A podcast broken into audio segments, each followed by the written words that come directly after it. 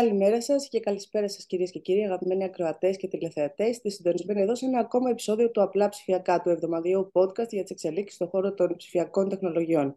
Μαζί μου, ο Δημήτρης Μαλάς, αγαπημένος φίλος και συνάδελφος, στο στούντιο των Νοτίων Προαστίων. Δημήτρη, μου τι κάνεις; Γεια σου, Νίκη. Η Νίκη Παπάζουγλου εδώ πέρα, λοιπόν, που είμαστε μαζί λίγο πριν τις εκλογές και γι' αυτό αλλάξαμε λίγο και την ημέρα που ανεβάσαμε το συγκεκριμένο επεισόδιο. Γιατί έχουμε ένα πολύ καλό καλεσμένο σήμερα και νομίζω ότι πρέπει να ξεκινήσουμε από εκεί απευθείας, Νίκη, έτσι δεν είναι; Ε, δεν είναι.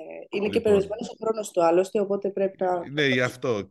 Για το ευχαριστούμε. Λοιπόν, έχουμε μαζί μας τον ε, Κυριάκο τον Πιερακάκη, τον Υπουργό Επικρατείας και Ψηφιακής Διακυβέρνησης.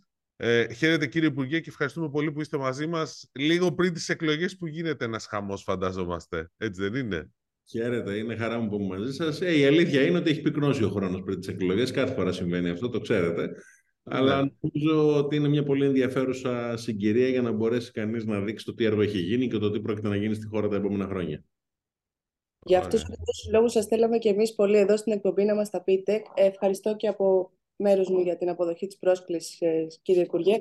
Να προχωρήσουμε γιατί ξέρουμε ότι είναι ο χρόνος σας περιορισμένος. Να ξεκινήσω λοιπόν να σας ρωτήσω, μιας και αναφερθήκατε στο έργο που έχει γίνει ε, και δεδομένου ότι είστε και ένας από τους πιο παραγωγικούς υπουργούς της κυβέρνησης αυτής, ε, αναλάβατε την ψηφιοποίηση της χώρας, την οποία, την οποία νομίζω ότι όλοι την αντιλαμβάνονται πλέον. Ε, μέσα σε αυτά τα τέσσερα χρόνια, αν θεωρήσουμε ότι το 2019 ξεκινήσαμε από την ψηφιοποίηση του κράτους που ήταν περίπου στο 0%, λίγο πάνω από το 0%. Σήμερα, σε ποιο σημείο έχουμε φτάσει και ποιος είναι ο επιθυμητός στόχος, το 100% ας πούμε, για να ψηφιοποιήσουμε το κράτος; Το 99. Το 99. Και εγώ θα έλεγα ότι είμαστε στη μέση της διαδρομής ποιοτικά.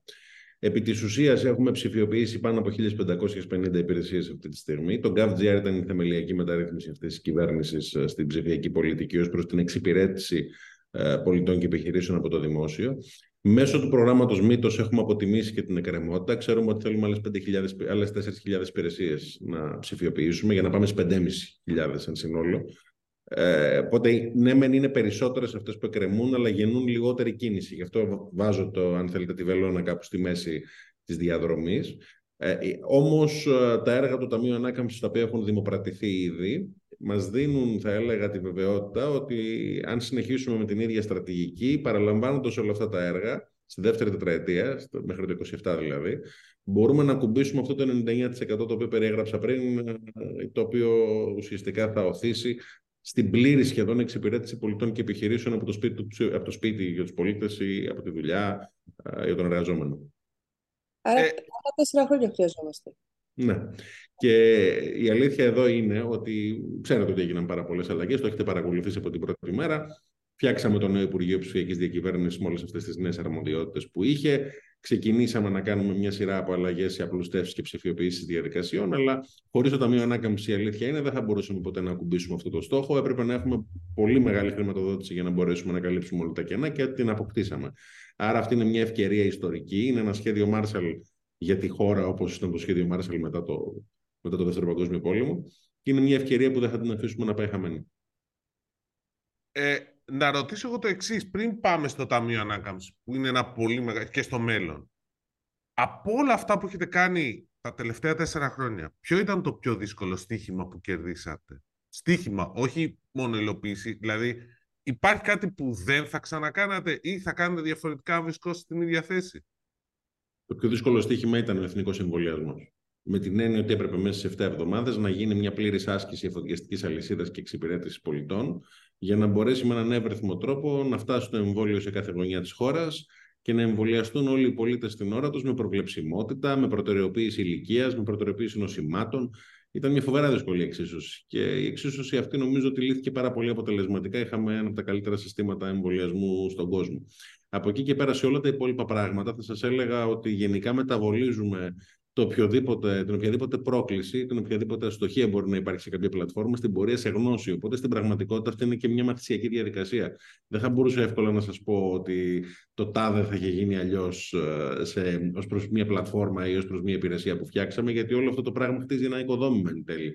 Έχουμε όμως αποκτήσει την κρίσιμη μάζα γνώσης αυτή τη στιγμή και εμπειρίας για να μπορούμε να ξέρουμε τι χρειάζεται να γίνει για να ολοκληρωθεί όλο αυτό το project. Ε, άρα μαθαίνουμε και λίγο, μάθαμε και λίγο και από τις αποτυχίες που υπήρξαν, γιατί σίγουρα υπήρξαν. Εννοείται, μα αν προσέξετε και το πώς στήθηκε το νέο Υπουργείο το 2019, όπως ξέρετε, υπήρχε ένας χρόνος προετοιμασίας πριν. Ο χρόνος προετοιμασίας βασίστηκε και στο ότι δεν είχε πάει καλά τα προηγούμενα χρόνια και είχαμε ενσωματώσει το ότι δεν είχε πάει καλά.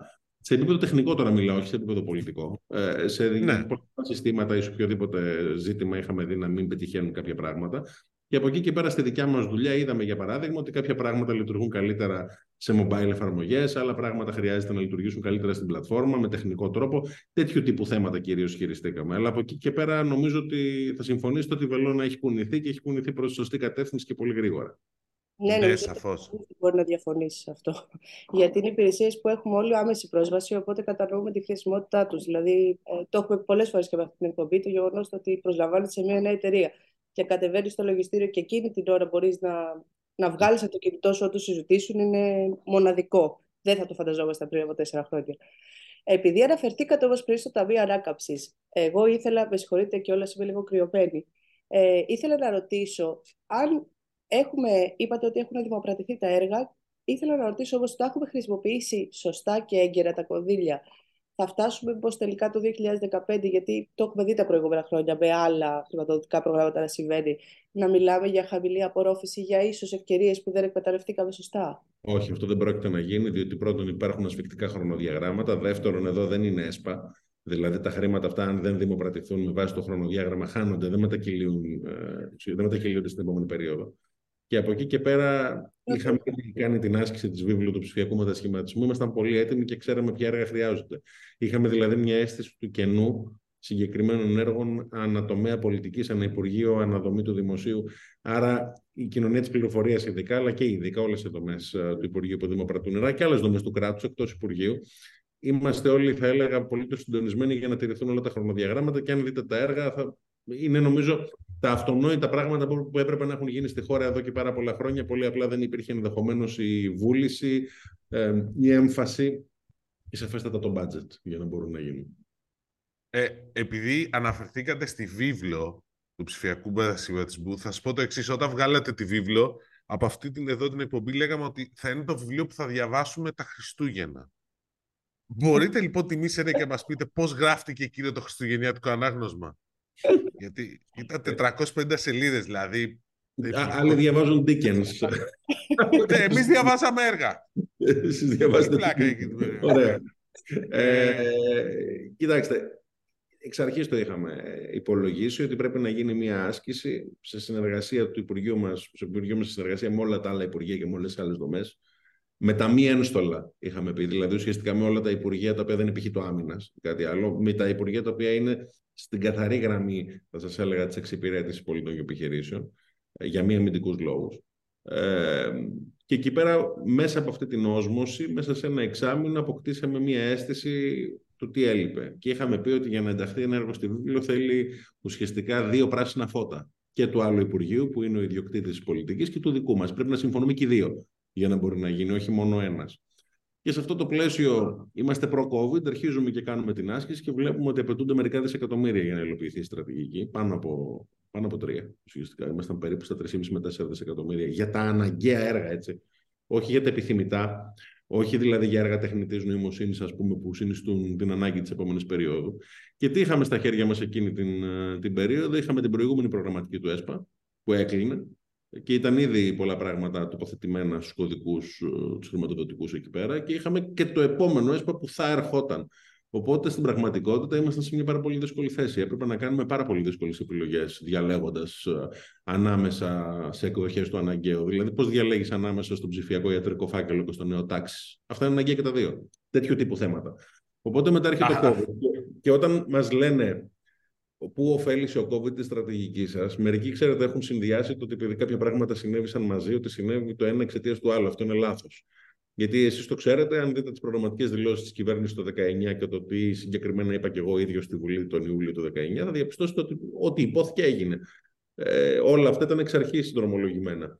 Ο COVID ως βασική επίδραση είχε το Ταμείο Ανάκαμψης σε ό,τι αφορά τη στρατηγική μας. Και μέχρι τώρα οι πολίτες αυτό που έχουν δει είναι μικρά έργα, επεκτάσεις ε, υφιστάμενων. Με ρώτησε κάποιος, μάλιστα, σε μια συνέντευξη στην ΕΡΤ πριν από λίγες ημέρες, Ε, πόσο κόστησε το, η πρώτη τετραετία ψηφιακά. Θα διαπιστώσετε ότι δεν είναι πάνω από 200 εκατομμύρια ευρώ. Στην πραγματικότητα δηλαδή είναι τα μικρά έργα, τα έκτακτα, οι πλατφόρμες, κάποια που πρόλαβαν να οριμάσουν και να ολοκληρωθούν. Τα τρία δις που έχουν δημοπρατηθεί θα έρθουν την επόμενη τετραετία να ενσωματωθούν στο GovGR και στην επόμενη, αν θέλετε, φάση της στρατηγικής μας. Ε, μια διευκρίνηση πάνω σε αυτό τώρα, επειδή το αναφέρατε και επειδή είναι κάτι που έχουμε συζητήσει. Πραγματικά, όντως, το κόστος για τον GovGR δεν πρέπει να ήταν τόσο μεγάλο όσο φαντάζεται κάποιος. Δηλαδή, έχει κάνει πολύ μεγάλη δουλειά. 5.000 ευρώ ήταν. Ναι, ναι. Αυτό. Αλλά νομίζω ότι τώρα επίσης είναι το μεγάλο στίχημα που το πραγματικό υπό την είναι ότι τώρα αυτά τα έργα που βγαίνουν είναι υποδομές του δημοσίου που θα αλλάξουν ακόμα περισσότερο. Δηλαδή, μέχρι τώρα έχουμε κάνει τα quick wins που είχατε πει εσείς όταν μας είχατε συναντήσει για πρώτη φορά. Αυτή Ακριβώς. είναι η δική μου άποψη. Ε, η ψηφιακή υπεύθυνη δήλωση κόστησε μηδέν. Η ψηφιακή εξουσιοδότηση κόστησε μηδέν. Έγιναν από τα στελέχη, από τους δημόσιους λειτουργούς στο ΕΔΤ. Η άλλη συνταγογράφηση κόστησε μερικές χιλιάδες ευρώ ως επέκταση της ηλεκτρονικής συνταγογράφησης. Ιδέα στελεχών τη ΕΔΙΚΑ, οφείλω να σας πω. Πολλά πράγματα που έχουμε κάνει είναι ιδέες των δημοσίων λειτουργών των ίδιων, που εμείς απλά τις αναδεικνύουμε και τις επιταχύνουμε. Αλλά από εκεί και πέρα τώρα έρχονται τα πολύ μεγάλα έργα υποδομής πάνω στα οποία θα παραχθούν και άλλες πολλές υπηρεσίες, εκατοντάδες. Έρχεται ο πλήρης ψηφιακός ιατρικός φάκελος, για παράδειγμα. Αυτή τη στιγμή το MyHealth είναι και δεν είναι φάκελος, είναι πρόπλασμα φακέλου, θα λέγαμε. Γιατί κατατάσσει πληροφορίες. Αυτό που όμως νοείται ως φάκελος από τους ειδικούς της υγείας δεν είναι μόνο το να έχω κάπου που να έχουν καταχωριστεί όλες οι ιατρικές πληροφορίες, είναι να υπάρχει και μια ιατρική επιμέλεια ανάλογα με την ειδικότητα αυτού που διαβάζει το φάκελο. Είναι και άλλα πράγματα. Οπότε τώρα θα δείτε μεγάλα έργα υποδομής, τα οποία δεν μου προτίθηκαν τα περισσότερα, δεν μου προτούνται κι άλλα, και θα διαπιστώσετε ότι αυτά όλα όσο θα ενσωματώνονται στο ευρύτερο σύστημα που οικοδομούμε θα δρουν πολλαπλασιαστικά. Μάλιστα. Αναφερθήκατε πριν για τους, τους πολίτες και τώρα ήθελα να ρωτήσω με την αφορμή ότι γυρίζετε και τις γειτονιές για την επαφή με τον κόσμο. Ε, θέλω να μου πείτε αν έχετε ακούσει κάτι έτσι πολύ θετικό ή κάτι πολύ αρνητικό που σας είπε κάποιος για όλη αυτή την ψηφιοποίηση που έχει τελεστεί στο κράτος ε, και τι ηλικία ήταν αυτός που σας το είπε; Έχει σημασία για αυτό. Γυρίζω τις γειτονιές της Αθήνας, τις πρώτες περιφέρειες Αθηνών, όπου, όπου είμαι υποψήφιος και, και ακούω πολλά πράγματα και πολύ ενδιαφέροντα πράγματα. Προφανώς πολλοί κόσμοι αναγνωρίζει τη δουλειά που έχει γίνει. Αυτό οφείλω να σας το πω. Δηλαδή, ε, λένε. Ε, είναι ενδιαφέρον ότι ο κόσμος λέει ότι διευκολύνθηκε και απομονώνει συγκεκριμένες υπηρεσίες που μπορεί να έκαναν θετική διαφορά στη ζωή του. Ένας επιχειρηματίας πάντοτε τονίζει τις υπεύθυνες δηλώσεις και τις εξουσιοδοτήσεις, ειδικά. Γιατί έπρεπε να στέλνουν διαρκώς κόσμο στα ΚΕΠ για να κάνουν αυτή τη δουλειά. Άλλοι απομονώνουν και πιο σπάνιες υπηρεσίες που όμως για εκείνους είναι πολύ καθοριστικές. Ακόμη και τις αποζημιώσεις του ΕΟΠΗ για λογοθεραπεία. Α πούμε, ένας γονιός του παιδί του κάνει λογοθεραπεία. Για αυτούς τους γονείς είναι πολύ καθοριστικό να μην πηγαίνουν κάθε μήνα στις ίδιες ώρε.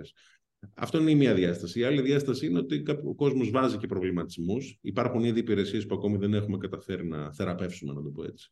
Τις οποίες ε, ο, ο κόσμος τις βάζει μετεπιτάσσεω στη, στη συζήτηση όταν μιλάμε μαζί και λένε Παρακαλώ, κάντε και αυτό, δείτε και εκείνο, γιατί δεν προλάβετε να κάνετε αυτό. Ποια είναι, ποια από αυτές; Το οποίο, το οποίο είναι πάρα πολύ χρήσιμο. Ε, ακούω πολύ για τις μεταβιβάσεις ακινήτων προφανώς, όπως φαντάζεστε. Ε, το οποίο έχουμε πει ότι θα είναι η πρώτη διαδικασία, η πρώτη υπηρεσία που θα ξεκινήσουμε με το καλό, ε, εφόσον επανεκλεγούμε ο φάκελος μεταβίβασης ακινήτων. Θα θέλαμε να το είχαμε προλάβει νωρίτερα, αλλά κρίναμε μιας και ορίμασε περίπου μέσα στην προεκλογική περίοδο. Είναι έτοιμο αυτή τη στιγμή. Απλώς αυτό μέσα στην προεκλογική περίοδο, αν το ξεκινούσαμε, νομίζω θα δικούσαμε την υπηρεσία. Είναι καλύτερο να ξεκινήσει ε, στις αρχές μιας καθαρής τετραετίας, να το πω έτσι. Αλλά πέρα από όλα τα άλλα, ένα κομμάτι το οποίο ακούω, το οποίο όμως το έχουμε ήδη, να το πω έτσι, διαχειριστεί σε μεγάλο βαθμό, είναι και από κόσμο που δεν έχει ψηφιακές δεξιότητες, πώς θα μπορέσει να προσεγγίσει κάποιες από αυτές τις υπηρεσίες. Και εκεί έχουμε κάνει ένα project, μάλιστα το κάναμε στην Αθήνα, σε συνεργασία με το Δήμο Αθηναίων και σε κάποιους άλλους Δήμους της Ελλάδας. Θα πάει παντού, θα πάει σε όλη τη χώρα. Ε, ψηφιακές δεξιότητες στις λέσχες φιλίας, όπου έχουμε μέλη στις λέσχες φιλίας 80 ετών, 90 ενίοτε, άνω των 70 ε, όπου καθηγητές από το ΕΔΙΤΕ, από το Υπουργείο Ψηφιακής Διακυβέρνησης, δείχνουν στα μέλη μιας λέσχη φιλίας πώς θα κάνουν μια εξουσιοδότηση και μια υπευθυνή δήλωση, πώς θα κάνουν την αίτηση για το Market Pass, ε, πώς θα αποκτήσει δηλαδή ο κόσμος βασικές δεξιότητες που δεν έχει για να μπορέσει να προσεγγίσει όλες αυτές τις μεγάλες αλλαγές οι οποίες γίνονται. Και οφείλω να σας πω, επειδή έχω πάει σε πολλές λέσχε φιλίας αυτό το διάστημα, το αγκαλιάζουν πάρα πολύ. Ε, όλοι μου λένε το σχόλιο, τελικά ήταν πιο εύκολο από ό,τι νομίζαμε. Απλώς αυτό δείχνει και την ανάγκη που υπήρχε να έχει πολιτεία μία μέρημνα για εκείνους που δεν έχουν αυτές τις δεξιότητες για να τις αποκτήσουν. Ναι. Αυτό θα ήθελα να το δω για να είμαι Να είμαι σε μια λύση φιλίας να δω. Πάμε, άμα θέλετε να το δείτε. Ναι, ναι, αυτό θα έχει πλάκα. Θα έχει πλάκα γιατί πολλές φορές οι ηλικιωμένοι έχουν περίεργες απόψεις και ή είναι πολύ ξεροκέφαλοι. Το λέω από προσωπική πείρα δηλαδή, ότι δεν πρόκειται να το κάνω, εσύ θα μου το κάνεις. Μα μπορείς να το κάνεις, δεν είναι. Και μόλις τον βάλεις κάτω λίγο και του το δείξεις σωστά κτλ., το κάνει μετά μόνος του και είναι η μόνη της και είναι τέλεια. Οφείλω να σας πω ότι το έχουν αγκαλιάσει τρομακτικά. Και πολύ ωραία. Αυτό είναι πολύ σημαντικό. Ε, να πάμε λίγο σε ένα άλλο θέμα, λίγο στην ιστορία με την ε, συνδεσιμότητα, που έχουμε γίνει πολλή δουλειά στο κομμάτι της υποδομής. Και ειδικά πολύ, μεγάλο, πολύ μεγάλη συζήτηση που υπάρχει και την έχουμε κάνει και εμείς εδώ από αυτή την εκπομπή είναι τα υποθαλάσσια ε, καλώδια οπτικών ινών. Τελικά πόσα θέλουμε ως χώρα, γιατί υπάρχει μια τέτοια συζήτηση. Δεν νομίζω ότι είναι ακριβώς ποσοτική η ερώτηση. Δηλαδή, τι θέλω να πω. Να πάμε να το πιάσουμε από την αρχή λίγο τη συνδεσιμότητα. Ναι. Τι έχουμε εμείς. Στο θέμα της συνδεσιμότητας υπάρχει καταρχήν η εσωτερική διάσταση. Τι είναι η εσωτερική διάσταση, να έχεις όσο το δυνατόν μεγαλύτερη κάλυψη και καλύτερες υπηρεσίες ευρυζωνικότητας στη σταθερή τηλεφωνία και να έχεις κάλυψη 5G στην κινητή τηλεφωνία.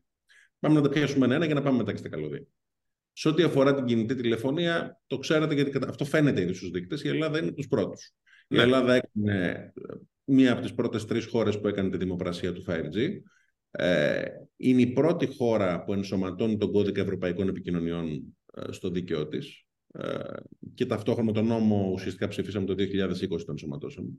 Και γενικά εκεί προβλέπεται με τη δημοπρασία που κάναμε Δεκέμβριο του 20, έλεγε σε 6 χρόνια, τέλος του 26 δηλαδή, 94% κάλυψη με δίκτυα πέμπτης γενιάς στην Ελλάδα. Αυτό είναι δρομολογημένο, το γνωρίζετε και είναι κάτι το οποίο και μπορεί να είναι και νωρίτερα τελικά.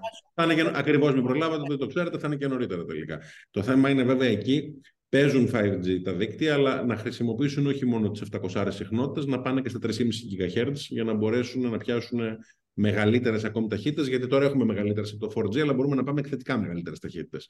Αυτό είναι το ένα. Άρα στην κινητή είμαστε καλά. Είμαστε κάπου 25, ναι. 27 στον κόσμο και θα κάνοντας την πλήρη μετάβαση στο 5G θα δείτε ακόμη μεγαλύτερη επιτάχυνση. Το πρόβλημα της Ελλάδας παραδοσιακά είναι σταθερή. Ε, στο σταθερό ίντερνετ. Στο, μάλλον πριν πάμε στο σταθερό να πω και για, τα, για, τα, για το κόστος. Γιατί στο κόστος που αφορά τα δεδομένα στην κινητή, που είναι ένα ζήτημα που ενδιαφέρει τον κόσμο, να πω ότι εκεί έχουμε πτώση τιμών τα τελευταία χρόνια. Ξεκίνησε η διακυβέρνησή μας με ουσιαστικά διπλασιασμό των data στο ίδιο κόστος από τους παρόχους, όπως θυμάστε. Ε, αλλά στην πορεία διαπιστώσαμε, εδώ νομίζω και με τη μέρημνα του ρυθμιστή, τον εξάρτητο ρυθμιστή, διαπιστώσαμε ότι υπάρχει πτωτική τάση και η πτωτική τάση αυτή το δείχνει και το τελευταίο δελτίο τιμών τη Ελστάτα. Αν προσέξετε, επειδή έχουμε πληθωρισμό στη χώρα, σε όλους τους κλάδους έχουμε αύξηση, ε, αύξηση τιμών, πληθωρισμό, με εξαίρεση έναν. Ε, της, όπου συνεχίζεται η πτωτική καμπύλη. Αυτό είναι λοιπόν το ένα, σύν ότι και εκεί με δεδομένο ότι είχαμε ευθύνη του κράτους σε μεγάλο βαθμό, με το ειδικό τέλος ε, και με όλα αυτά, είδατε ότι για τους νέους αυτό αφαιρέθηκε τελείως και για τους άνω των 30 έγινε ένα flat fee του 10%, αν δεν κάνω λάθος. Οπότε, υπ' αυτή την έννοια, και εκεί θα δείτε όμως, νομίζω, βελτιώσεις τα επόμενα χρόνια και θα δείτε και το κράτος, όσο αποκτά μεγαλύτερες δημοσιονομικές δυνατότητες, να φερεί κόστος από τις επικοινωνίες, γιατί νομίζω ότι η πρόσβαση στο ίντερνετ είναι βασική ανθρώπινη ανάγκη πλέον. Πάμε στα, στα, στη σταθερή ξεκινάμε από μια κατάσταση στην οπτική είναι 0 το 2019. Το, η διαθεσιμότητα της οπτικής ίνας ήταν 150.000 ε, fiber to the home γραμμές το φθινόπωρο, μάλιστα, αν θυμάμαι καλά, το Σεπτέμβριο, που είχα πρωτορωτήσει το 19 το νούμερο σε εκείνη τη φάση. Πού έπρεπε να πάμε; Με βάση την απογραφή ήταν 4,1 εκατομμύρια νοικοκυριά. Ε, στην Ελλάδα. Και έχεις και 700.000 κτίρια επιχειρήσεων. Ο δείκτη ευρωπαϊκός κοιτάζει παρανομαστή το 4,1 εκατομμύρια, τα νοικοκυριά. Εγώ θα σας βάλω παρανομαστή όλο. 4,8. Θέλεις 4,8 εκατομμύρια γραμμές. Fiber to the home γραμμές. Μια γραμμή είναι ένα διαμέρισμα, μια γραμμή είναι και ένα εργοστάσιο. Αλλά θες 4,8 εκατομμύρια. Ξεκινάμε με 150.000, τώρα είμαστε κάπου στο 1,4. 1,4 εκατομμύρια fiber to the home γραμμές με βάση την επένδυση που κάνουν οι πάροχοι.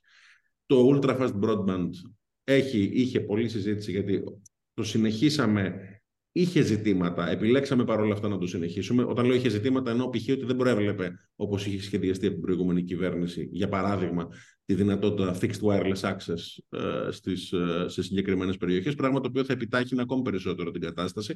Αλλά εκεί είχαμε να διαχειριστούμε ένα δίλημα. Ή θα σταματούσαμε το έργο και θα πηγαίναμε το έργο δύο χρόνια πίσω, ενδεχομένως, ε, ή ένα χρόνο πίσω ή ένα μισή, ή θα το συνεχίζαμε παρά την αδυναμία αυτή για να μπορέσουμε να καλύψουμε τις 800.000 γραμμές στις λευκές περιοχές. Επιλέξαμε να το συνεχίσουμε, οπότε οι 800.000 γραμμές θα καλυφθούν από το έργο, από αυτό το ΣΔΙΤ. Και από εκεί και πέρα, αν δει κανείς τα επενδυτικά πλάνα των παρόχων, νομίζω ότι μέχρι το 27 η Ελλάδα μπορεί να έχει περάσει τα 4 εκατομμύρια γραμμές ε, με μια σχετική άνεση κιόλας. Δηλαδή και από κοινού το, το ΣΔΙΤ των 800.000 συν αυτά τα οποία έχουν πει ότι θα κάνουν οι υπόλοιποι, νομίζω ότι μας δείχνουν ότι πάνω από τα 4 εκατομμύρια γραμμές θα έχουμε περάσει μέχρι το 27. Ο στόχος μας είναι να καλυφθεί το 100%. Όπου δούμε ότι θα υπάρξει κενό, αν υπάρξει κενό στην πορεία του χρόνου, τότε προφανώς και εμείς είμαστε διατεθειμένοι να παρέμβουμε με ένα Ultra Fast Broadband 2, να το πω έτσι, αν δούμε ότι δεν βγαίνουν τα οικονομικά σε κάποιες περιοχές. Όπου εκεί βέβαια θα συμπεριλαμβάνεται η λογική των νέων τεχνολογιών που είπα πριν, δηλαδή και fixed wireless access ή αντίστοιχες τεχνολογίες που θα επιτρέπουν αυτό.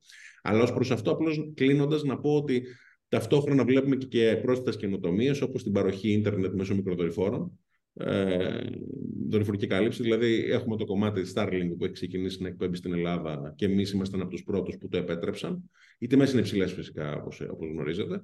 Αλλά παρόλα αυτά η κάλυψη έχει ξεκινήσει. Ξέρουμε ότι η Amazon θα κάνει αντίστοιχες ενέργειες στο επόμενο διάστημα για να ανταγωνιστεί τη Starlink. Δηλαδή, βλέπουμε τον ανταγωνισμό στο χώρο. Όσον αφορά τη χώρα μας, Υπουργέ. Πώς; Έχουμε κάποια σε αυτό όσον αφορά τη χώρα μας. Μπορώ να σας πω ότι θα έχουμε. Δηλαδή, θα, γιατί ήδη η Starlink εκπέμπει. Ε, η Amazon επίσης πολύ σύντομα θα εκπέμπει και θα παρέχει και αυτή υπηρεσίες, ε, υπηρεσίες ε, Αυτό είναι ανταγωνιστικό σταθερή, όπως καταλαβαίνετε. Δηλαδή, δεν είναι άλλο κινητή. Ε, η, η παροχή ίντερνετ μέσω δορυφόρου είναι ανταγωνιστικό σταθερή, στο σταθερό ίντερνετ. Παρόλο με τέτοιε τιμέ δεν είναι και πολύ, αλλά φαντάζομαι ότι θα πέσει σιγά σιγά. Πώς είπατε; Προς το παρόν, λέω με, το, με τέτοιες τιμέ δεν είναι πολύ ανταγωνιστικό. Ναι, ναι, αλλά δεν έχει νόημα να το βλέπουμε στατικά. Μπορεί σήμερα να, να είναι έτσι, σε δύο χρόνια η κατάσταση να είναι άλλη. Εγώ θεωρώ ότι αυτό γεννά ανταγωνισμό επί της ουσίας. Και γι αυτό και, το, γι αυτό και το επιτρέψαμε να γίνει γρήγορα. Θεωρούμε ότι όλο αυτό μπορεί να συμβάλλει και στην κάλυψη προφανώς που μας ενδιαφέρει και στην πτώση των τιμών και στη συμπίεση των τιμών στην πορεία του χρόνου, μεσοπρόθεσμα, όχι, όχι με την πρώτη στιγμή. Τώρα, για τα καλώδια, το οποίο είπατε. Εκεί είχαμε επίσης την πρόσθετη συνθήκη.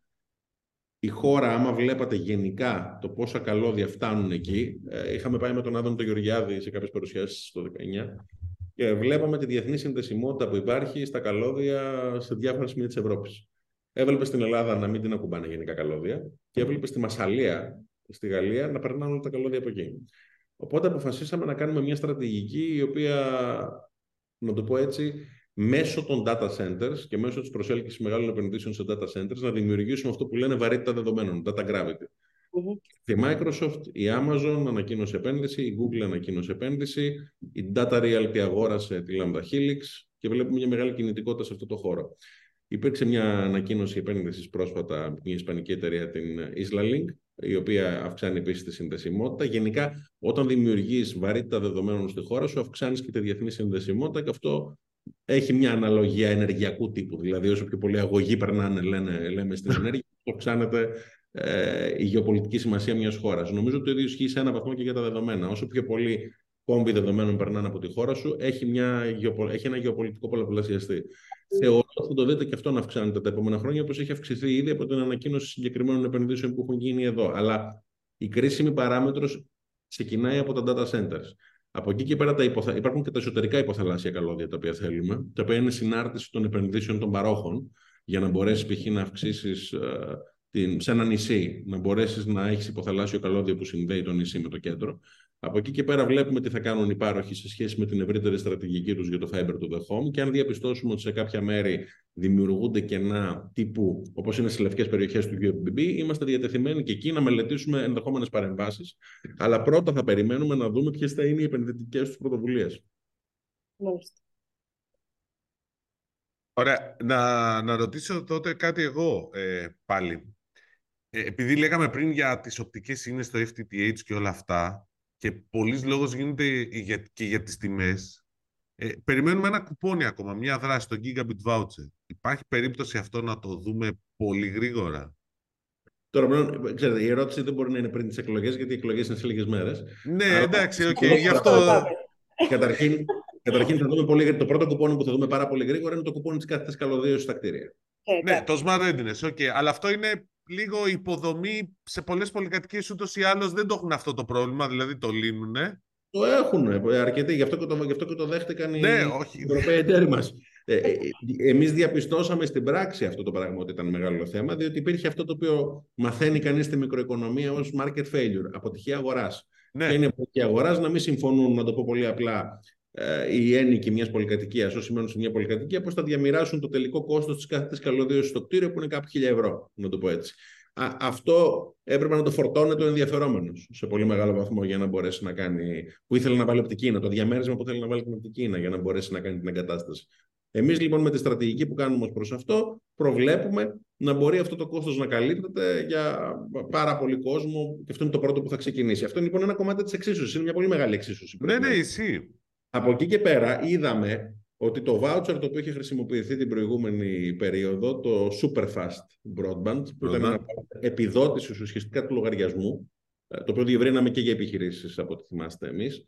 Το voucher αυτό δούλεψε πάρα πολύ και προωθήθηκε. Οπότε έχουμε ζητήσει να φτιαχτεί αυτό το οποίο μόλις είπατε, το gigabit voucher, δηλαδή που είναι η επιδότηση πάλι της οπτικής ίνα, ε, για να μπορέσουμε να αυξήσουμε. Γιατί εγώ τόση ώρα τι περιέγραφα, περιέγραφα την προσφορά πόσο πολύ οπτική είναι θα υπάρχει στη χώρα. Πόσο πολύ δυνατότητα οπτικής είναι θα υπάρχει στη χώρα. Η προσφορά δεν ταυτίζεται πάντα με τη ζήτηση. Μπορεί να υπάρχει κάτι και εσύ να επιλέγεις παρόλα αυτά μια ADSL γραμμή των 100 ή των 200. Εμείς θέλουμε όλος ο κόσμος να μεταβεί στην οπτική ίνα και γι' αυτό το λόγο θα επιδοτήσουμε τους λογαριασμούς, όπως γίνεται και σε πολλά άλλα κράτη. Έχουμε πάλι τη χρηματοδοτική δυνατότητα. Εδώ έχουμε, πέρα από τα κονδύλια του Ταμείου Ανάκαμψης, υπάρχει και το, έχει ενταχθεί το συγκεκριμένο ε, gigabit voucher. Υπάρχουν και κονδύλια από το ΕΣΠΑ, δηλαδή έχουμε τη δυνατότητα να έχουμε ευελιξίες. Παρ' όλα αυτά έχει προβλεφθεί στο Ταμείο Ανάκαμψης το συγκεκριμένο κονδύλι. Οπότε είμαστε απολύτως διατεθειμένοι με το καλό ε, μετά τις εκλογές να συνεχίσουμε αυτή τη στρατηγική και να δρομολογηθεί πάρα πολύ γρήγορα. Εντός χρονιάς μιλάμε ότι θα γίνουν όλα αυτά. Μάλιστα. Α, okay. ε, όταν, ε, όταν αποδεχτήκατε την πρόσκλησή μας, είπαμε να ρωτήσουμε και κάποιους έτσι από τη νέα γενιά κοντινούς μας, ε, αν θα ήταν εδώ μαζί μας, αν θα θέλαν κάτι να σας ρωτήσουν. Και ρωτήσαμε συγκεκριμένα την κόρη του συμπαρουσιαστή μου, τον Δημήτρη Τουμαλά, και έχει μια ερώτηση να σας απευθύνει. Δημήτρη, πες την ερώτηση της κόρης σου. Η, η ερώτηση της κόρης μου, ε, Υπουργέ, την οποία σας την έχω κάνει και εγώ, είναι πότε θα επιτέλους θα μπορούμε να έχουμε και την κάρτα του μετρό μέσα στο smartphone. Τα έχουμε όλα στο smartphone. Εκτός από την κάρτα του μετρό για την Αθήνα, του μετρό, του, των αστικών συγκοινωνιών. Το οποίο και εγώ το έχω αυτό το ζήτημα. Κοιτάξτε, εγώ αυτό που μπορώ να σας πω είναι. Δεν μπορώ να σας... Ξέρετε ότι στα περισσότερα πράγματα προσπαθώ να είμαι, όχι, να είμαι ανατριχιαστικά ακριβής, όχι απλώς ακριβής. Ναι. Ε, εδώ πέρα αυτό που θα σας πω είναι ότι θα γίνει σίγουρα εντός ε, της επόμενης θητείας. Γιατί είναι κάτι με το οποίο έχουμε ασχοληθεί. Έχει ασχοληθεί πολύ και ο διευθυντής του γραφείου μου προσωπικά με το ζήτημα, ο κ. Χαμπίδης, όπως ξέρετε. Είναι ναι, αυτό το ξέρω, το θυμάμαι. Είναι αγαπημένο του project, οπότε είναι κάτι το οποίο το κοιτάζουμε πώς μπορεί να γίνει.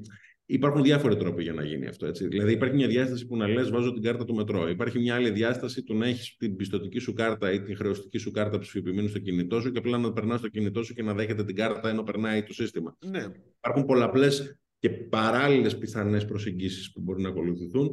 Σύντομα θα έχουμε νέα και σε αυτό. Αυτό μπορώ να σας πω, χωρίς ακόμη να μπορώ να σας προσδιορίσω ποια συγκεκριμένη λύση είναι αυτή η οποία θα υιοθετηθεί. Γιατί λόγω legacy συστημάτων. Το ζήτημα εδώ ποιο είναι, ότι έχουν ήδη μπει συγκεκριμένα συστήματα και ναι. πρέπει πάντοτε να βλέπεις σε σχέση με το διαγωνισμό που έχει γίνει, ας πούμε, από το μετρό, με τον ανάδοχο, ποιο είναι αυτό το ένα σύστημα το οποίο είναι αμοιβαία αποδεκτό με δεδομένους και τους όρους του διαγωνισμού. Δεν είναι τεχνολογική κουβέντα. Τεχνολογικά τα κάνουμε όλα, όπως έχετε δει, ταχύτατα. Ε, περισσότερο είναι νομική κουβέντα και είναι μια κουβέντα διαπραγμάτευσης συνολικότερης με τον οργανισμό που χειρίζεται το συγκεκριμένο ζήτημα. Αλλά θα γίνει γρήγορα. Να ρωτήσω κάτι, επειδή είναι πάρα πολλά τα πράγματα που λέτε ότι θα γίνουν στην επόμενη τετραετία και είναι σαφές το ότι έχετε σχέδιο όπως είχατε και πριν και ολοκληρώθηκε. Σε περίπτωση που δεν πάνε καλά τα πράγματα, λέω εγώ τώρα, ε, και δεν είστε εσείς την επόμενη τετραετία. Υπάρχει κίνδυνος όλα αυτά τα έργα που έχουν ήδη δρομολογηθεί. Υπάρχει κίνδυνος να πάμε πίσω ψηφιακά; Αυτή είναι μια ερώτηση που θα πρέπει να την απευθύνετε στα κομμάτια της αντιπολίτευσης. Ε, όπως αυτό, το εκτιμάτε εσείς. Αυτό, αυτό το οποίο εγώ θα σας έλεγα γενικότερα, γιατί περιμένω να ακούσω πράγματα από όλα τα κόμματα της αντιπολίτευσης σε σχέση με το τι λένε για το κομμάτι της ψηφιακής στρατηγικής, υπό ποια έννοια. Υπάρχει διάσταση να αγκαλιάσει την ψηφιακή πολιτική, το οποίο περισσότερο είναι θετική, αλλά από εκεί και πέρα υπάρχει και η διάσταση ε, που έχει να κάνει με την καθημερινότητα του πολίτη και με την έμφαση στα έργα. Εγώ θα σας πω ότι χαίρομαι που τα νομοσχέδιά μας, τα θεμελιώδη ψηφίστηκαν από κόμματα της αντιπολίτευσης το 20 και πέρυσι το καλοκαίρι. Αλλά από εκεί και πέρα υπάρχουν κόμματα τα οποία έχουν δείξει τεχνοφοβία, το ξέρετε, ε, και έχουν, πει, έχουν προβεί σε δηλώσεις οι οποίες προφανώς μας προβληματίζουν.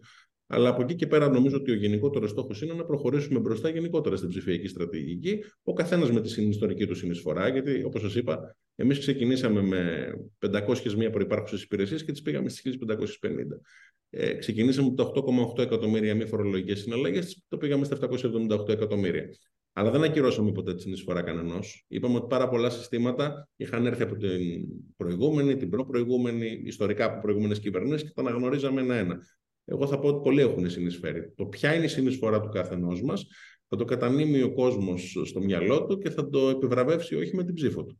Αλλά από εκεί και πέρα οφείλουν όλοι νομίζω να τοποθετηθούν σε σχέση με αυτό το οποίο έχει παραχθεί και σε σχέση και με το τι θα ήθελαν να κάνουν οι ίδιοι πιο συγκεκριμένα από ό,τι διακηρυκτικά. Γι' αυτό και σας είπα ότι πρέπει αυτό να είναι ένας διάλογος ο οποίος αφορά όλους. Είναι πάρα πολύ σημαντικό στη χώρα μας πάντως να συνεχίζουμε πράγματα και να μην έχουμε την κουλτούρα να γκρεμίζουμε οτιδήποτε καλό έχει προηγηθεί. Και νομίζω ότι εμείς αποδείξαμε ότι σκεφτόμαστε έτσι και νομίζω ότι έχετε δει ότι και σε προσωπικό επίπεδο δεν είχα διστάσει πολλές φορές να πω ότι αυτό το έκανε ο κύριος Τάδε και ήταν καλό. Είναι αλήθεια ναι. αυτό. Το κάνατε πάντα το λέγατε. Όχι, και το κάνατε και με τον ΕΚΟΜΕ και όλη αυτή την ιστορία με, το, με τη δημιουργία περιεχομένου και μου δίνει αφορμή αυτό για να ρωτήσω κάτι. Επειδή πολλές φορές χρησιμοποιείτε στους λόγους σας παρομοιώς από gaming. Είστε gamer έχω υπάρξει φανατικός gamer. Τώρα δεν είμαι πια δυστυχώς. Ε, και όχι, περιμένετε. Παίζω Wordle. Δεν ξέρω αν έχετε δει το ε, Wordle. Ε, Wordle δεν μετράει το Wordle τώρα. Όταν λέμε... είναι αυτό. Είναι... Εντάξει, okay. Ερώτηση πάνω σε αυτό όμως. Ε, έπαιζα όμως, να σας πω, επειδή μου άρεσε, έμαθα πάρα πολλά από τα ηλεκτρονικά παιχνίδια μικρός. Ε, παιχνίδια στρατηγικής, παιχνίδια RPG, όπως λέμε, role-playing games. RPG, ναι, εντάξει. Ε, με, ήταν αγαπημένο χόμπι όταν ήμουν γυμνάσιο, λύκειο, πανεπιστήμιο. Ε, μετά στην πορεία ο χρόνος λιγόστεψε δυστυχώς, αλλά τώρα έχουν αρχίσει και να ανακαλύπτουν τα παιδιά μου. Ερώτηση όμως εδώ. Μπορεί η Ελλάδα να κάνει κάτι στο gaming, δηλαδή να, στο game, στην, ανάπτυξη, στην ανάπτυξη games. Και γενικώς υπάρχουν. Πρώτον μπορεί. Δεύτερον, να πω ότι είναι πάρα πολύ σημαντικό να καταλάβουν και οι γονείς, να καταλάβουν και όλοι ότι είναι πολύ σημαντική η έννοια του gamification, δηλαδή του να μαθαίνεις μέσω του παιχνιδιού. Ο ευκολότερος τρόπος ένα νέο παιδί να μάθει πράγματα είναι δια του παιχνιδιού. Να αισθάνεσαι ότι εκείνη την ώρα παίζεις περισσότερο παρά ότι είσαι υποχρεωμένος να κάνεις κάτι. Και αυτό αφορά πάρα πολλά πράγματα στη ζωή. Αφορά και για μένα και τον επαγγελματικό προσανατολισμό. Μας λέγανε mm. ένας δάσκαλος που είχα ότι αν κάνετε το χόμπι σας δουλειά, θα είστε ευτυχισμένοι. Είναι πολύ ωραίο να, να βάζεις την έννοια του παιχνιδιού στη ζωή σου. Αλλά από εκεί και πέρα, σε αυτό το χώρο έχουμε δει πολύ ενδιαφέρουσες, θα έλεγα, πολύ ενδιαφέρουσες προσεγγίσεις. Έχουμε δει ενδιαφέρουσες πρωτοβουλίες. Είναι ένας χώρος που θα θέλαμε περισσότερο να αναπτυχθεί. Το ΕΚΟΜΕ μπορεί να κάνει περισσότερα πράγματα για να στηρίξει τέτοιου τύπου παραγωγές, γιατί στηρίζει, στηρίζει τις οπτικοακουστικές παραγωγές όλες. Στηρίζει από μια ταινία, ένα ντοκιμαντέρ, μια σειρά και ένα game μπορεί να στηρίξει, ένα παιχνίδι, ε, το οποίο έχει μια διάσταση οπτικοακουστικής παραγωγής. Άρα έχουμε το χρηματοδοτικό εργαλείο για μια μεγάλη παραγωγή. Εκεί που χρειαζόμαστε μεγαλύτερη κλίμακα είναι περισσότερο στη startup φάση, να το πω έτσι. Ναι. Γιατί έχουν τα παιχνίδια, είναι ότι συνήθως δεν επενδύεις στη συγκεκριμένη εταιρεία, αλλά επενδύεις στα projects της συγκεκριμένης εταιρείας. Και μπορεί το παιχνίδι να έχει, να έχει κατά κάποιο τρόπο επενδυτή το ίδιο, παρά όλη η εταιρεία που παράγει παιχνίδια. Αυτό δημιουργεί για τα venture capital και για τα διάφορα funds που επενδύουν, ε, θα έλεγα ένα, μια πρόσθετη, ένα πρόσθετο επίπεδο διαχείρισης. Οπότε εκεί πέρα έχουμε venture capital αυτή τη στιγμή στην Ελλάδα, αλλά χρειαζόμαστε περισσότερες θερμοκοιτίδες, περισσότερα, περισσότερα συγκεκριμένα πράγματα του χώρου του gaming για να μπορέσει να αναπτυχθεί περισσότερο το συγκεκριμένο industry, συν να φέρουμε και κάποιες ξένες επενδύσεις εδώ, όπως κάναμε στον χώρο του cloud. Θέλει και αυτό μια στρατηγική, το έχουμε στο ραντάρ μας, να το πω έτσι. Ωραία. Πολύ ωραία. Ε, Υπουργέ, θέλω να μου πείτε και πάλι που κατεβαίνετε και πώς αποφασίσατε να κατέβετε. Στην πρώτη περιφέρεια της Αθήνας, στο Δήμο Αθηναίων δηλαδή, ε, όπου γεννήθηκα, μεγάλωσα, πήγα σχολείο, σπούδασα, έχω εργαστεί. Ήταν για μένα η αυτονόητη επιλογή η πρώτη Αθηνών. Και από εκεί και πέρα Ε, είναι νομίζω επίσης αυτονόητο το ότι επέλεξα να πολιτευτώ, διότι εγώ προσωπικά, ξέρετε, δεν πιστεύω στη διάκριση πολιτικού και τεχνοκράτη. Όταν ε, είσαι υπουργός, ασκείς πολιτικό ρόλο. Ε, και απ' την άλλη, αν διαχειρίζεσαι δύσκολα θέματα τεχνικά, αν δεν έχεις τη σχετική τεχνική κατάρτιση, δεν μπορείς να το διαχειριστείς επαρκώς. Η εποχή ζητά παντρέματα. Και ειδικά σε ό,τι αφορά τη διάσταση του εκλέγεστε, εγώ θα σας πω ότι για μένα είναι μια πάρα πολύ διδακτική διαδικασία για όλους τους λόγους που σας είπα πριν. Η αλληλεπίδραση με τον κόσμο ε, βοηθάει πάρα πολύ για να μπορείς να διαπιστώνεις στο πεδίο ποια είναι εκείνα τα προβλήματα τα οποία πρέπει να προτεραιοποιήσεις. Και έχω μάθει πάρα πολλά πράγματα α, από αυτή την αλληλεπίδραση, ειδικά το τελευταίο διάστημα που την έχω πυκνώσει. Υπουργέ, να σας ευχαριστήσουμε πάρα πολύ που ήσασταν εδώ. Να ευχηθούμε καλή επιτυχία Καλή επιτυχία, Υπουργέ, και ευχαριστούμε πάρα πολύ που είστε μαζί μας. Σας ευχαριστώ πάρα πολύ και εγώ να είστε καλά. Καλή συνέχεια. Καλή συνέχεια. Ωραία. Πολύ ωραία πράγματα, ενδιαφέροντα. Εντάξει, νομίζω ναι. Και, και εντάξει, έχουμε πολλά να κρατήσουμε άμα θέλουμε. Και την πλήρη ψηφιοποίηση των γραμμών που σε έβλεπα να σημειώνεις και το gaming. Εμένα μου αρέσει αυτή η ιστορία με το gaming. Και το μας αποσχολήσει. Και το την επένδυση της Amazon που έρχεται. Ναι. Εντάξει. Και το voucher. Τα είχαμε πει βέβαια, τα λέμε. Τέλος πάντων. Τα είχαμε πει, αλλά τα λέει εμεί και άλλα τα λέει ο Υπουργός Σωστό, σωστό, σωστό. Έχει διαφορά. Λοιπόν, ναι. Ε, Πάντως, ε, για το, το γεγονός ότι είμαστε λίγο πριν τις εκλογές και έχει τόση κινητικότητα στο χώρο, δεν ξέρω. Κάτι που δημιουργεί, μου κάνει εντύπωση. Συνήθως δύο εβδομάδες πριν τις εκλογές νεκρώνουν τα πάντα. Αυτή τη φορά όχι απλώς δεν νεκρώνουν τα πάντα, έχουμε εκδηλώσεις, έχουμε εξελίξεις ε, και εξαγορές ακόμα έχει. Δηλαδή, ποιος αγόρασε; Η Entersoft έκανε μια εξαγορά τη προάλλες. Η Ε δηλαδή. Είναι μιας πολύ ενδιαφέρουσας εταιρείας που ασχολείται με το. Ναι. Προσωπικό τέλος πάντων. Ναι. ναι. Ε, όχι, γενικώς το λέω ότι έχει κινήσει. Δηλαδή, χρηματοδοτήσεις. Ε, η Flexcar πηγαίνει και σηκώνει άλλα 100 εκατομμύρια ευρώ, αν κατάλαβα καλά. Ε, τις προάλλες μας έχει η Kivoto που είναι μια πολύ ενδιαφέρουσα εταιρεία η οποία ασχολ... Τους έχουμε φιλοξενήσει και σε αυτήν την εκπομπή και Τους έχουμε φιλοξενήσει, ναι, φυσικά. Ναι, ναι, έχουμε αυτό το καλό. Ότι όλους αυτούς που λέμε, οι οποίοι όντως είναι, δεν το λέμε κιόλας επειδή τους φιλοξενήσαμε πρώτοι, αλλά όντως είναι αυτό που κάνουν, προσπαθούν το λιανεμπόριο να δώσουν ένα εργαλείο στους προμηθευτές ε, και να, να αλλάζουν το περιεχόμενο πιο γρήγορα στους ε, συνεργάτες τους. Πάρα πολύ σημαντικό αυτό. Ε, Γενικώς έχει... Και αυτοί πάνε για χρηματοδότηση. Καλά, προφανώς όλοι θα πάνε να σηκώσουν. Είπε ο Υπουργός πριν ότι έχουμε κεφάλαια. Γενικώ έχει, έχει εξέλιξη. Μ' αρέσουν αυτά. Εντάξει, λοιπόν. Αν και η είδηση είναι η Unisystems, θα μου πεις. Ναι, η είδηση είναι η Unisystems και θα μου τα πεις εσύ, γιατί εγώ Είμαι λίγο, όπως ακούτε... Είσαι λίγο... Ε, λοιπόν... Εγώ κυράνια τσίμα τέτοιο χάλι. Εσύ κυράνια τσίμα. Εντάξει, καλύτερα από τη Ράνια Τζίμα θα έλεγα. Ναι. Εντάξει, λοιπόν, ε, είσαι και φίλοι μου. Λοιπόν, ε, τι θέλω να πω. Ε, καλύτερα, όχι λοιπόν. καλύτερη. Μην μπερδεύεσαι. Καλύτερη. Πάμε παρακάτω. Πάμε καλύτερα. Ναι, λοιπόν, ε, έσοδα. Ε, κοίταξε, η Unisystems η οποία είναι η εταιρεία του ομίλου Quest, εγώ θα πω δύο-τρία πράγματα που μου έκανε εντύπωση από την παρουσίαση. Το ένα είναι ότι ε, κινήθηκε τα τελευταία πέντε χρόνια με 17,5% ετήσιο μέσο, μέσο, μέσο όρο ρυθμού ανάπτυξη. Μέσο, ναι, μέσο, ναι, ναι, ναι, σωστά. Λοιπόν, κάθε χρόνο έκανε 17,5% κατά μέσο όρο. Ε, και συνεχίζει, δηλαδή θα πάει φέτος 190.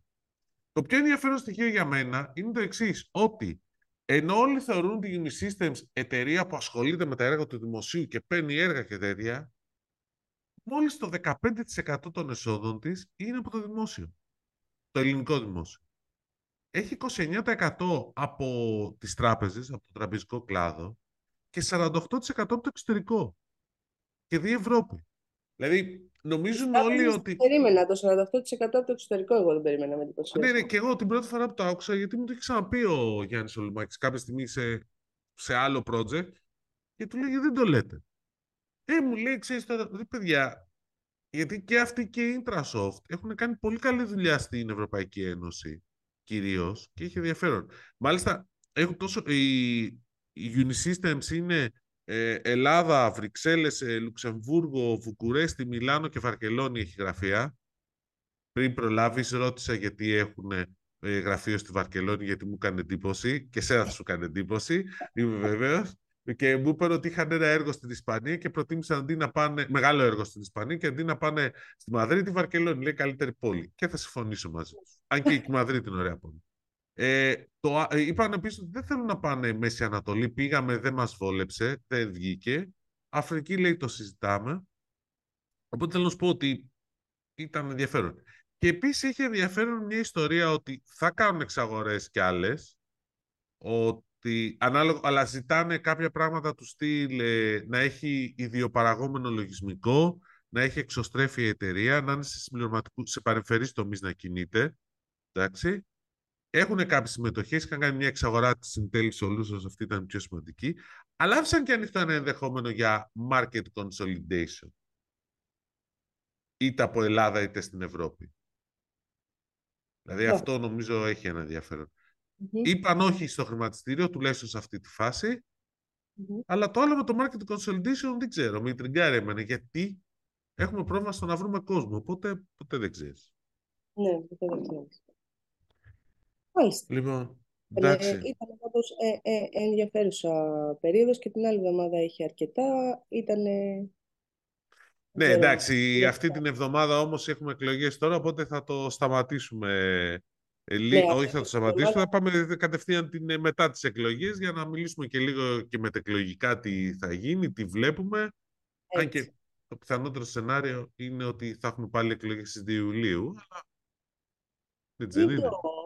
Το, είναι το, η ζωή έχει εκπλήξεις, μην περιμένουμε. Α, εντάξει, οκ. Εσύ ξέρεις καλύτερα, θα σου πω. Λοιπόν. Δεν ξέρω καλύτερα, παιδί, που τι κάνουν δημοσκοπήσεις. Όχι, σωστό και αυτό. Ναι. Ούτε, και νομίζω και οι δημοσκοπήσεις δεν ξέρουν πλέον. Αλλά αυτό ναι. θα έχει εκπλήξεις. Μάλιστα. Ναι. Θα έχει εκπλήξεις, θα έχει ενδιαφέρον σε κάθε περίπτωση. Ε, να πούμε ότι ευχαριστούμε πολύ που ήσασταν και σήμερα εδώ μαζί μας σε ένα ακόμα επεισόδιο. Τι επεισόδιο είμαστε, δεν είπες; Δεν είπα τι επεισόδιο είμαστε, ναι, γιατί και εγώ είχα αρχίσει να χάνω την μπάλα. 96. Πρέπει να θυμηθώ το εκατοστό τουλάχιστον, έτσι δεν είναι; Ε, στο εκατοστό πρέπει να κάνουμε ένα πάρτι. Ένα πάρτι. Ναι. Με Κοίταξε, στο εκατοστό, στο εκατοστό μπορούμε να φέρουμε τον πρώτο καλεσμένο μας. Θα πρέπει να τον φέρουμε τον πρώτο καλεσμένο, γιατί μας έχει κάνει πάρα πολύ καλό ποδαρικό. Ε, γι' αυτό ακριβώς, εντάξει. Οπότε θα, αυτό θα κάνουμε. Θα φέρουμε τον πρώτο καλεσμένο μας. Θα συνεννοηθώ μαζί του και θα το κάνουμε αυτό. Εντάξει. Okay. Σε κάθε περίπτωση να είστε καλά, καλή ψήφο, γιατί το επεισόδιο κυκλοφορεί Δευτέρα κατά εξαίρεση, γιατί είχαμε αυτή την πολύ ενδιαφέρουσα συνέντευξη με τον Υπουργό Ψηφιακής Διακυβέρνησης, που ελπίζουμε να απολαύσετε, γιατί είπε πάρα πολλά πράγματα. Και ξέρεις πάντα τι μου κάνει εντύπωση στον ε, Υπουργό, ότι είναι έτσι, δεν έχει καθόλου, παρότι τεχνοκράτης ε, και υπουργός, η γλώσσα του δεν είναι ξύλινη, ρε παιδί μου. Σου μιλάει και νιώθεις ότι. Ναι, εντάξει, συμφωνώ. Ναι. Ε, άνετα. Το gaming φταίει. Ναι, φταίει το gaming και πολλά άλλα. Ίσως ότι είναι πιο έτσι, tech-oriented. Ε, εντάξει, μπορεί. Λοιπόν, εντάξει, έγινε. Λοιπόν, καλή συνέχεια, Νίκη, και καλή ψήφο σε όλους σας. Και κάντε like, subscribe ε, στα social media, στο YouTube, στο Spotify, Google Podcast, Apple Podcast. Σχόλια, περιμένουμε τα σχόλιά σας. Και τα λέμε την πρώτη μετεκλογική εβδομάδα, παιδιά. Bye. Bye.